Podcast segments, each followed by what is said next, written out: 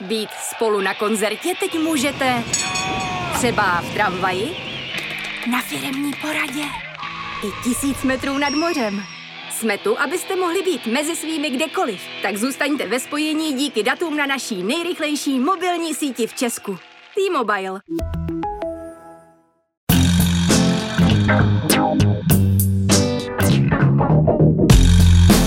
Je pátek 13. ledna, třístý 24. den od ruského vpádu na Ukrajinu. Právě jste si zapnuli stopáž, podcast, který sleduje dopad technologií na naše každodenní životy.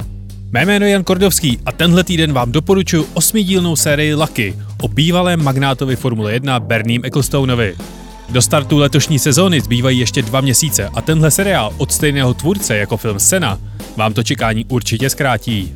Nejdřív si ale poslechněte dnešní podcast, který se tentokrát věnuje fascinujícímu příběhu jednoho z nejbohatších a nejmocnějších čínských podnikatelů. Co to znamená znelíbit se čínské vládnoucí straně, mi bude vysvětlovat David Gardáš ze serveru Synopsis. Ale ještě předtím se pro vás jako každý týden vybral přehled těch, alespoň podle mě, nejzajímavějších zpráv z uplynulého týdne. V neděli 8. ledna zaútočili podporovatelé Jaira Bolsonara, neúspěšného kandidáta na brazilského prezidenta, na budovu tamního kongresu. Během útoku nacionalistická horda poničila významnou architektonickou památku od architekta Oskara Niemeyera. Ale důvod, proč o útoku mluvím v podcastu o technologiích, je role, kterou v organizaci útoku sehrály sociální sítě. Celá organizace proběhla primárně skrz platformu Telegram, kde se akce organizovala několik týdnů předem. Důvěře ve volební systém nepřidalo ani vyhledávání na metaplatformách Instagram nebo Facebook.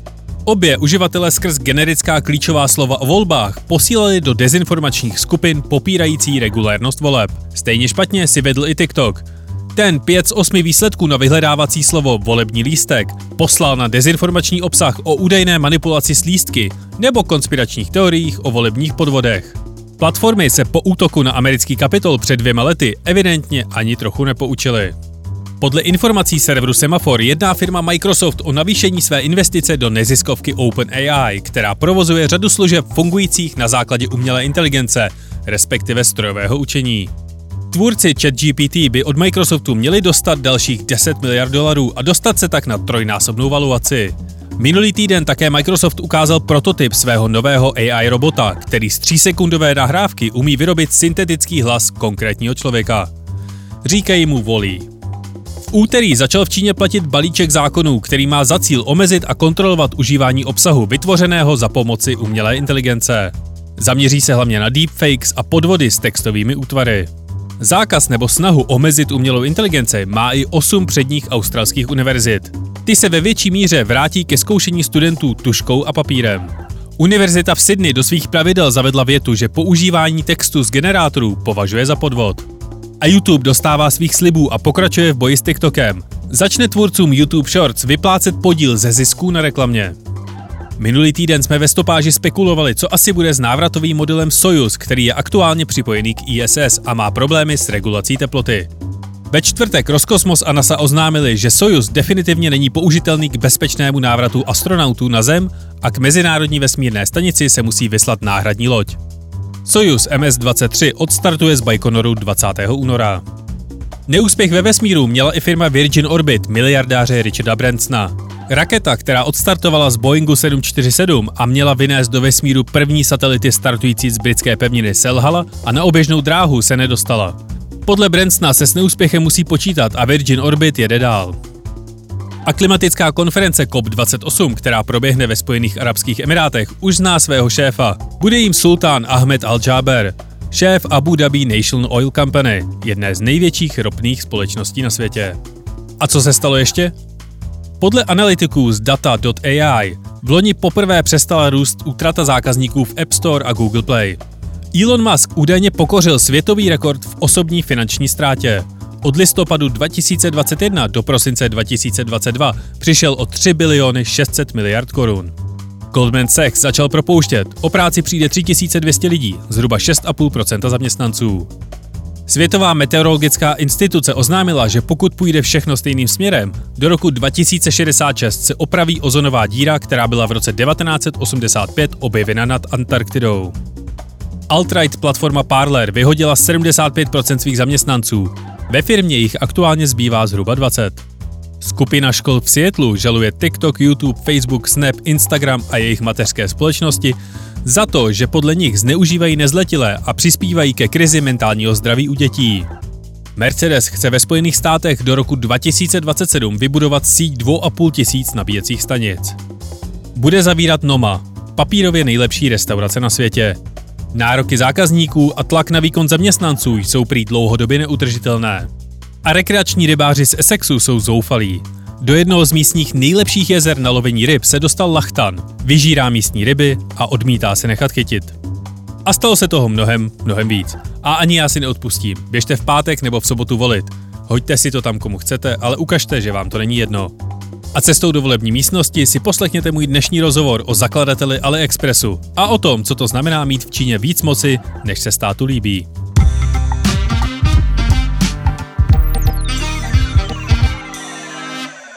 Příběh čínského miliardáře je snad jak stvořený pro tenhle podcast. Obsahuje revoluční technologie, změnu chování více než miliardy lidí, přechod z hotovosti na digitální platby, charismatického lídra, big data, státní regulátory a nátlak čínské komunistické strany. Neuvěřitelnou story Jacka Ma mi dnes ve stopáži zkusí vysvětlit David Gardáž ze serveru Synopsis. Davide, vítejte v našem eh, dneska příznačně rudém studiu. Dobrý den a děkuji za pozvání. Než se pustíme do Jacka Ma, můžete posluchačům popsat, co za fenomén je Alibaba a jaká je její, jaká je její role v čínské společnosti? Tak Alibaba je v podstatě gigant a, internetového obchodu, byť tedy nejen v této oblasti. Um, ta aktivita Alibaby je rozprostřená napříč mnoha doménami a společnost byla tedy založena právě Jackem Ma v roce 1999 ve městě Hangzhou a ke kterému se ještě dostaneme, neboť tam bude hrát nějakou roli. A samotná Alibaba tedy je jakýsi čínský Amazon, ale jsou tam jisté odlišnosti mezi těmito dvěma společnostmi. A v posledních letech například masivně investovala do umělé inteligence, je také velmi aktivní i v mediální oblasti. Můžeme zmínit například um, hongkongský plátek uh, South China Morning Post, který je vlastněný Alibabou a vlastně v mnoha dalších oblastech. Byť stále ten internetový obchod zůstává zdaleka nejdůležitější nejdůležitějším. A v čem se, v čem se liší například od Amazonu Jeffa Bezose? Tak Amazon eh, vlastně prodává některé ty produkty a zboží přímo, je vlastně tedy majitelem těchto produktů a má obří logistická centra, skrze které distribuje tyto produkty po celém světě, nebo minimálně tedy v těch zemích, kde působí. Zatímco Alibaba je primárně zprostředkovatel, prostředník, jakási platforma, která spojuje nabídku a poptávku po těch eh, produktech a zbožích. a to tedy jak mezi eh, vlastně těmi prodejci, kteří si vlastně takhle ve velkém mohou jako velký obchod nakupovat to zboží, tak i přímo pro zákazníky, tedy vlastně business to consumer. Takže vlastně jediné fyzické věci, které Alibaba má, tak jsou ty servery a kanceláře, skrz které všechny ty obchody probíhají. Po dlouhou dobu to tak bylo, nicméně tuším, že v posledních letech vlivem například i regulací v Evropské unii, tak začaly stavět některá logistická centra taky. Tuším, že jedno máme i tady v Jenči u Prahy, takže nějakým způsobem tedy napomáhají těm prodejcům a vlastně dostat to zboží blíže k těm zákazníkům a různě po světě, ale stále to tedy primárně ta internetová doména, kde jsou nejaktivnější. Jack má ten zakladatel uh, Alibaby, tak je vlastně hodně podobná postava jako spoustu lidí, o kterých mluvíme pravidelně v tomto podcastu. A ale tím, že je z Číny, tak se mu světová média moc zase tolik nevěnují a nevěnujeme se mu my ani tady ve stopáži. Tak uh, můžete mi popsat, kde se tenhle ten člověk vzal a, a jak ten jeho příběh se rozvíjel? Tak Jack Ma pochází právě z toho města Hangzhou, které jsem zmínil. Je to tedy na východě Číny zhruba hodinu vlakem od Šangaje, respektive hodinu rychlovlakem od Šangaje, které tam jezdí na 300 km za hodinu. A vlastně vystudoval anglický jazyk a je tam i poměrně zajímavý příběh s tím, že on, když byl mladý, tak jezdil do jediného v té době jediného mezinárodního hotelu v Hangzhou, kde se snažil procvičovat angličtinu. A tuším, že právě jeden jeho australský mm, takto kamarád mu dal jméno Jack, protože jeho čínské jméno Ma Yun pro něj bylo příliš složité na vyslovení, takže tam vznikla i ta jeho anglická podoba Jack Ma. A následně byl tedy velmi aktivní už od počátku 90. let s nástupem internetu v Číně. Založil několik společností, vlastně jak informoval o Číně v Americe, kde tedy byl následně také působil nějakou dobu. Až tedy právě v roce 98 a 99 založil Alibabu, která se velmi záhy na to stala důležitým hráčem právě na poli toho internetového obchodu a tuším, že už v roce 2000 získala obrovské finanční injekce od některých obřích bankovních institucí, Goldman Sachs, Softbank a další. On, uh, Jack Ma je podobně jako někteří velcí lídři technologických firm hodně charismatický a je to taková superstar. Jak se, to, jak se ta jeho prezentace vlastně uh, manifestuje? Myslím, že hezky zmiňujete Superstar, protože byl opravdu velmi excentrický a otevřený a mnohdy možná až příliš. Byly například nějaké jeho vystoupení na rokových koncertech, kdy měl obří číro jako pankáč a nebo a vlastně si zahrál i ve filmu, v jednom kung fu filmu v roce 2017, případně působil i v jedné talentové show v Africe, kde byli vlastně afričtí biznismeni, tam představovali své nápady, tak tam, tam byl také aktivní, takže v tomto ohledu můžeme opravdu zmínit, že měl vlastně reputaci nějaké rokové hvězdy v tomto ohledu. A byl mezi běžnými Číňany nebo byl mediálně populární? Do jisté míry určitě, protože Jack má vlastně představoval jakýsi vzor toho, že člověk z poměrně skromných poměrů se může vyšvihnout až na nejbohatšího Číňana, což vlastně Jack Ma skutečně byl po dlouhou dobu nejbohatším Číňanem ale současně měl i některé své stinné stránky.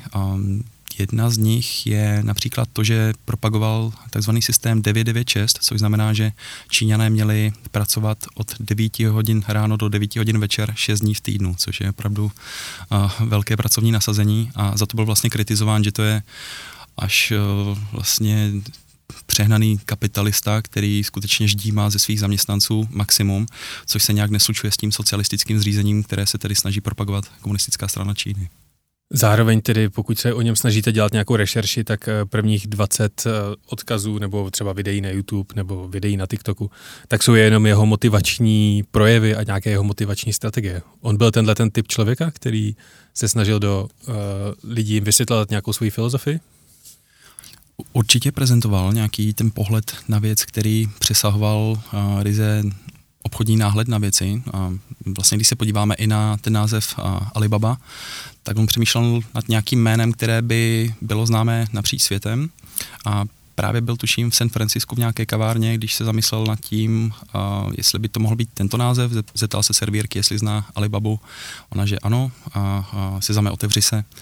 A pak šel vlastně na ulici a zeptal se asi 30 lidí a každý z nich znal uh, v nějakém kontextu tedy Alibabu. Uvědomil si, že je to opravdu globální fenomén a navíc uh, foneticky velmi lehce převoditelný do čínštiny, takže tohle mu taky uh, hrálo do karet na Češ tedy zvolil tento název a skutečně vlastně následně často využíval různé nějaké filozofické, motivační, um, nějaké takové vsuvky, které obohacoval ty své uh, vstupy a různé uh, vlastně nějaké uh, projevy. No a jak tenhle ten člověk, učitel angličtiny z, ves, z města hodinu za Šanghají, proměnil to, jak lidé v Číně žijí? Tak jak už jsem zmínil, tak určitě to je způsob, jakým lidé nakupují. Vlastně digitalizoval ty nákupy, ať již tedy pro a, vlastně ty konečné spotřebitele, zákazníky, tak i pro ty a, biznisové jednotky, pro a, podnikatele, kteří nakupují také přes internet a následně přeprodávají toto zboží nebo využívají dále pro svou výrobu. A současně následně i způsob, jakým Číňané platí, a to skrze vlastně společnost End Group, dříve ještě End Financial, tak ta vlastně vytvořila um, platební systém. A prvotně tedy byla pod Alibabou, a, nebo tento systém byl pod Alibabou a to sice z toho důvodu, aby zajistil větší kredibilitu a důvěryhodnost pro platby a, právě a, v této platformě. Tak vlastně tím jakýmsi způsobem zajišťoval, že skutečně bude uhrazena ta částka a následně tedy v roce 2011 se odštěpila tato platební sekce, vznikla tedy plnohodnotná svébytná společnost, která následně tedy gradovala, rostla a ta um, platforma, respektive ta super aplikace Alipay uh, následně získala naprosto nebetyčných uh, hodnot a rozsahu, co se týče toho užívání na čínské půdě. Ten systém Alipay používá aktuálně asi 900 milionů Číňanů. Jakým způsobem si ji máme představit? Protože u nás prostě přijdeme s telefonem a pípneme na kreditní kartu terminál, terminálem a tím je to vyřešeno. A jakým funguje Alipay nějak jinak?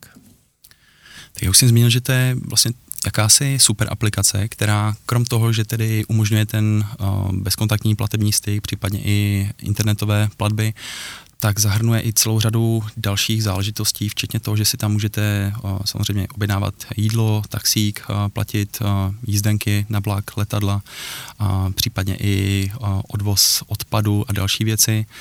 Ale co je důležité, tak mimo tohle všechno současně už je to plnohodnotný poskytovatel finančních služeb, takže vlastně skrze Alipay lze vyřídit půjčku a to dokonce tak rychle, že vlastně zažádáte a během tří minut víte, jestli na ní máte nárok. K tomu využívá i té umělé inteligence, kterou jsem zmiňoval, takže masivní algoritmy a zpracování velkých dat zjistí, nakolik jste tedy věrohodný pro ty poskytovatele bankovních půjček.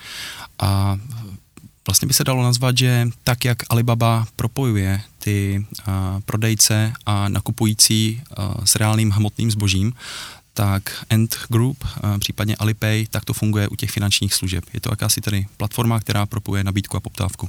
Vy jste zmínil, že se ta skupina jmenovala End Financial a teď se jmenuje End Group. Víte, proč, můžete mi říct, proč udělali tuhle tu kosmetickou změnu? Tak jestli se nepletu, tak to souvisí s tím, že Čínu zasáhly některé skandály s peer-to-peer a půjčováním, kdy tedy vlastně lidé půjčovali lidem, ale některé společnosti toho velmi masivně zneužívaly, byla tam konfiskace majetku a následně tedy mnohé z těchto firm zbankrotovaly, lidé přicházeli o své vklady a vlastně nedomohli se tedy práva.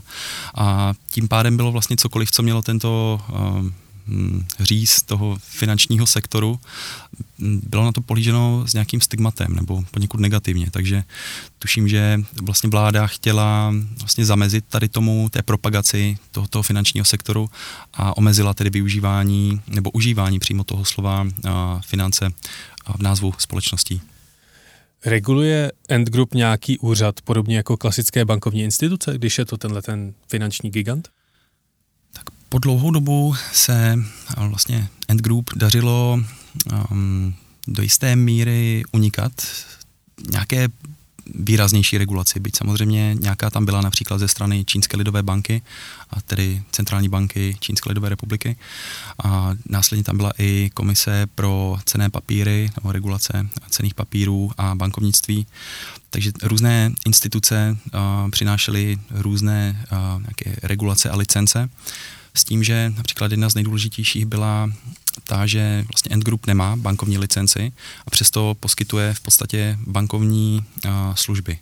Takže tam bylo potřeba se zamyslet, jakým způsobem může nadále operovat a podle všeho tedy v těch posledních dvou letech um, End Group narazila tady v tomto ohledu a musí se vlastně stáhnout do ústraní a už skutečně fungovat čistě jako uh, platforma, která tedy propojuje ty uh, regulérní bankovní domy a další instituce s těmi zákazníky, ale nemůže například uh, už poskytovat uh, půjčky sama za sebe, neboť uh, měla například menší potřeby na držení kapitálu a další záležitosti, takže v tomto ohledu došlo k nějaké změně.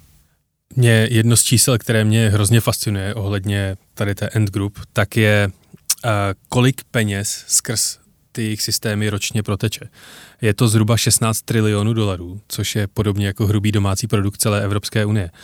Z čeho End Group, které Alipay provozuje, vydělává peníze? Mně by nejsnažší přišlo říct, že z každé transakce tak si strhne nějaký mikrominiaturní poplatek. To, co zmiňujete, je vlastně jedna část toho výdělku a po jistou dobu vlastně v počátcích, nebo minimálně od toho odštěpení v roce 2011, to byl dominantní zdroj příjmu, vlastně tady tyto poplatky za zprostředkování transakcí. Nicméně z těch informací, co jsem dohledal, tak lze vidět, že toto šlo poněkud do ústraní s tím, jak se začaly snižovat um, z nějaké růstové hodnoty těch, těch platebních systémů. A místo toho vlastně tam přišly právě ty půjčky, investice a pojištění, které tedy skrze Alipay lze sjednat. A za to všechno si také právě účtuje společnost nějaké marže s tím, že zprostředkuje vždycky vlastně pro ty zákazníky ideální službu a následně z toho má tedy nějakou část. Jedním z největších asetů téhleté firmy je, že když ovládáte platby 900 milionů lidí v Číně, tak eh, o nich přece musíte vědět úplně všechno. Lze na to tak pohlížet, protože v momentě, kdy opravdu máte, tuším, že teďka už je to snad i miliarda uh, uživatelů v uhum. Číně, s tím, že dokonce další desítky nebo stovky milionů uh, jsou v zahraničí a využívají uh, služeb uh, N-Group nebo Alipay. Takže ty data jsou opravdu masivní a k tomu, když připočteme právě ty algoritmy a umělou inteligenci, která s nimi umě dokáže naložit, tak je, je to opravdu studnice neuvěřitelného potenciálu, který dokáže tato firma vytěžit. Takže rozhodně je to právě tento aspekt, který tam hraje velmi důležitou roli. Já jsem si všimnul, že Jack Ma se čile scházel se západními politiky a biznismeny na jeho úrovni, takže s Barackem Obamou, Donaldem Trumpem, Elonem Muskem, Billem Gatesem a podobnými hvězdami. Jaký měl Jack Ma vztah k čínským politikům? Tak když se podíváme na ten čínský a, politicko-ekonomický systém obecněji, tak tam dorůst do takové výše a šíře bylo nemožné, aniž by člověk měl konexe v těch nejvyšších patrech a politiky, což znamená tedy v těch čínských poměrech komunistické strany Číny. A vlastně když začínal, tak byl ještě u moci Jiang Zemin, následně Hu Jintao jako generální tajemníci. A nyní tedy Xi Jinping už má podle všeho poněkud odlišný názor na to, jakým způsobem by měl ten privátní sektor fungovat v rámci ekonomiky. Rozhodně už nebude mít takovou svobodu, jako tomu bylo dříve za těch předchozích generálních tajemníků. A co je zajímavé, tak u Jacka se dlouhou dobu spekulovalo, jestli vlastně je členem komunistické strany Číny. Až nakonec v roce 2018 a vlastně lidový deník Remin Rebao sám odhalil, že Jack Ma spadá mezi 100 nejdůležitějších lidí, kteří vlastně posunuli tu čínskou ekonomiku někam dále, přičemž tam uvedli, že to je právě člen komunistické strany Číny. Na konci roku 2020 tak chtěl Jack Ma dostat tuhle tu finanční end group, vlastně ne finanční, on tomu říká uh, ne fintech, ale techfin, uh-huh. uh, skupinu na, na burzu a ještě s většími ambicemi než tehdy největší Saudi Aramco. Uh, ale za pár chvil po tom, co oznámil tenhle ten svůj plán, tak uh, téměř zmizel z povrchu zemského. Co přesně se stalo? Tak, no, možná ještě úplně na úvod vlastně už samotná Alibaba, když vstupovala na burzu eh, v roce 2014, na New Yorkskou burzu, tak to bylo vůbec největší IPO, vlastně rekordní, až poté ho vlastně vystřídalo Saudi Aramco, ropná společnost ze Saudské Arábie.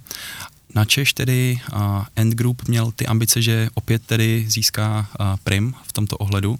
Nicméně vlastně v říjnu roku 2020 několik uh, dní před uh, tím plánovaným IPO se Jack Ma poněkud uh, nestydatě pustil do těch regulátorů s tím, že jsou um, vlastně blokují inovaci a zabraňují vlastně implementaci nových technologií. A myslím, že tam přirovnal dokonce banky přirovnal k zastavárnám, že už je to něco, co se příliš nevyužívá, je to vlastně nějaká otázka minulosti a je tedy potřeba se posunout dále. Nicméně asi se mu úplně nepovedlo správně přečíst místnost a ty, kdo tam byl, takže následně um, dva dny před samotným IPO došlo k pozastavení a objevilo se v médiích i to, že to bylo na poput samotného generálního tajemníka Xi Jinpinga, který vlastně chtěl udělat stopku tady tomu nezřízenému růstu technologických společností a následně vlastně odstartoval ten doposud vlastně trvající um, regulační a no, nějaká regulační smršť, která teda trvala ty dva roky a ta byla spjata například s obřími pokutami, mimo jiné i pro Alibabu vlastně za účelem toho antimonopolního vlastně dosažení nějakého omezení toho růstu této společnosti. Případně tam bylo i nakládání s osobními daty uživatelů a další. Takže v tomto ohledu vlastně Jack Ma musel pozastavit své ambice a když se díváme na tu současnou situaci, tak dost možná mu osobně už se nikdy nepodaří vlastně dostat na ten pědestal, na kterém stal dříve. Umíte si nějak vysvětlit, eh, jak to, že dva dny předtím, než měla jít jeho firma na burzu a z mnoha násobit mu eh, jeho jmění a vlastně pokračovat nějak v té své práci, proč se rozhodl udělat takhle kontroverzní projev? On podle všeho předpokládal, že stále bude mít přízeň strany a těch nejdůležitějších osob z nejdůležitějších institucí, ale podle všeho se právě přepočítal v tomto ohledu. Takže v momentě, kdy tam v Číně vzniká nějaké paralelní mocenské centrum, tak si musí opravdu dávat najevo, nebo dávat pozor na to, aby um, nedávali právě najevo své ambice až natolik, že by se stali nějakými globálními lídry s přesahem a, vlastně po celém světě a současně rostly i na tom čínském trhu nebo na té čínské půdě natolik, že už by mohli konkurovat komunistické straně Číny. Tenhle ten projev a tahle ta celá akce proběhla koncem roku 2020 a co se od té doby, co se ty následující dva roky s Jackem má dělo? Tak on vůbec vlastně chvíli po tom projevu zmizel a dokonce na několik měsíců. Objevil se až po třech měsících, a když vlastně zveřejnil video, ve kterém zmínil tedy, že si musel hluboce zamyslet, respektive, že prošel nějakou sebereflexí a toto video bylo směřováno pro venkovské učitele, což tedy nápadně připomíná nějaké um, prvky kulturní revoluce z 60. let, kdy lidé, kteří upadli v nemilost režimu, byli posíláni na venkov a tam tedy museli vlastně uh, žít po boku těch uh, méně uh, obdařených, šťastných a zakoušet vlastně ten, ten život, jaký je na tom venkově. Takže je tam jistá paralela v tomto ohledu. A následně tedy, jak jsem zmínil, tak a, tam byla uvolena a, rekordní pokuta pro a, Alibabu. Následně došlo k restrukturalizaci, která byla zakončena tedy tento týden s tím, že větší úlohu má právě i to uh, regulační prostředí skrze uh, Čínskou lidovou banku, která nyní bude dohlížet na aktivity End Group. A v tomto ohledu nelze nezmínit, a ono by to vydalo na samostatné téma, ale to, že vlastně Čínská lidová banka sama přichází uh, s digitální měnou, takzvaný digitální yuan, který spadá do širší skupiny těch uh, digitálních měn centrálních bank. A tady je velmi zajímavé, že uh, Čínská lidová banka pro tyto účely využívá právě uh, Alipay, tak i WeChat Pay, což je vlastně druhá super aplikace od společnosti Tencent. A tyto dvě aplikace tedy integruje pro své potřeby a zavádění digitální měny s konečným cílem v podstatě plně nahradit hotovost v oběhu. Já ještě dodám, že to, co se stalo tenhle týden, tak bylo, že Jack ma tento týden oznámil, že z více než 50% těch hlasovacích práv a vlastně kontrolou nad tou End Group, uh, tak si jich ponechá jen 6. A on si takhle chce jenom užít důchod, anebo je zatím něco víc? Já myslím, že i podle jeho vlastních slov, on se v jednom z předchozích rozhovorů vyjádřil, že si nedokáže představit jen tak lelkovat a, a užívat se nic nedělání, je to skutečně aktivní persona. Takže spíše tam jde o snahu z té druhé strany a vlastně zastřihnout mu křídla a omezit vlastně ty um, nějakou iniciativnost toho privátního sektoru, která by překonala vlastně mantinely toho regulačního prostředí a vůbec toho, kam to chce ta komunistická strana Číny směřovat. Stala se, zachovala se čínská strana vůči technolo- nějakým i dalším technologickým firmám stejně jako k End Group během těch posledních dvou let? Byla jich celá řada, které vlastně museli čelit tomu té nevoli vlastně ze strany regulátorů a já už jsem tady zmínil tedy ten Tencent, což je když se na to podíváme, tak je tam vlastně jakási svatá trojice třech technologických společností v Číně. Je to tedy Baidu, což je v podstatě čínský Google, když se na to tak podíváme. Pak je to Alibaba a Tencent, takže pod zkratkou BAT, BAT. Jsou tyto tři velké společnosti a každá z nich byla do jisté míry vlastně kontrolována a více regulována. Ale pak je to i celá řada dalších společností z různých odvětví, například videoherní průmysl, dále poskytování vzdělávání mimo školy, kdy bylo vlastně potlačeno nějaké možnosti toho, že byste sám vedl kurzy a vzdělával Číňany, tak to už nepůjde tak snadno, no, v některé míře dokonce to nepůjde vůbec, pokud nebudete mít nějakou licenci. A vlastně celá řada firm z toho technologického odvětví skutečně v těch posledních letech čelila rostoucí regulaci a nějakým stavbám těch mantinelů okolo jejich fungování. Takže to ve finále nebylo to, že Jack Ma je charismatický lídr a uh, ukazuje se jako moc velký, velká individualita v čínském systému, ale je to opravdu to, že má moc velkou moc a moc peněz?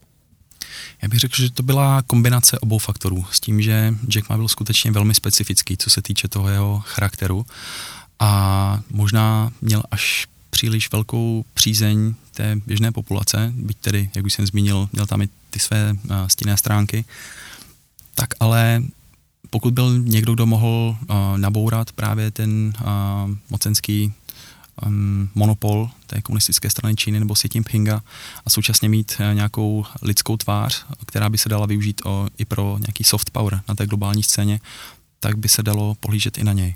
Takže je to prostě, podívejte se, když se to stane tady tomuhle tomu člověku, může se to stát úplně komukoliv?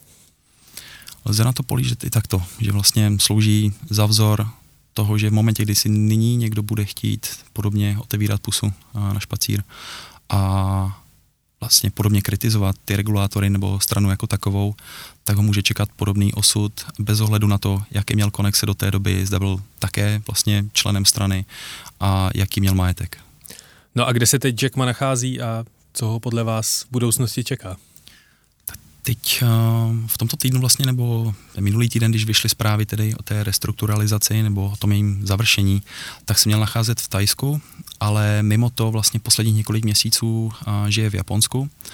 A byl tuším viděn minulý rok i na golfovém hřišti v Česku, což vlastně se spekulovalo, co tady vlastně dělal a ono to může souviset právě s tím logistickým centrem v té Jenči u Prahy, že tady má vlastně Alibaba nějaké působení, takže to mohlo spojit vlastně příjemné s užitečným. Ale podle všeho se tedy vyhýbá nejen tedy fyzickému mm, působení v Číně, ale rozhodně je i mnohem méně vidět na nějakých sociálních sítích a je mnohem méně aktivní vlastně, co se týče té dřívější excentričnosti, která tam byla k vidění. My, když jsme eh, si dávali kafe tady před natáčením, tak jste zmiňoval, že Synopsis plánuje teď na následujících pár měsíců několik konferencí. Můžete mi říct, co, co všechno budete tvořit? Ano, plánujeme například eh, konferenci eh, k Indo-Pacifiku, vlastně tím navážeme na jednu, kterou jsme už prováděli eh, v listopadu minulého roku, tak nás zajímá vlastně, jakým způsobem Indie nahlíží ne na tento region, tedy Indického a Pacifického oceánu a vlastně širší oblast tohoto geopolitického celku, ale jak se například Indie staví k Rusku, protože tady je zajímavé, že Čína bývá kritizována za to, že vlastně odběrem energetických surovin z Ruska slouží jako jakýsi penězovod Putinova režimu, ale podobně tak vlastně rekordní odběry byly i z Indie, takže v tomto ohledu je to, je to zajímavé. A pak vlastně bude i na půdě parlamentu probíhat konference vůbec vlastně k čínskému vlivu a k rostoucímu postavení Čínské lidové republiky v té globální oblasti. Takže bude tam toho povícero a určitě, jestli můžu poprosit čtenáře, tak nechce podívají na synopsis.cz a třeba tam najdou téma, které jim bude blízké. Tohle byl David Gardáš ze serveru Synopsis. Já vám, Davide, moc děkuji za rozhovor. Také děkuji za pozvání.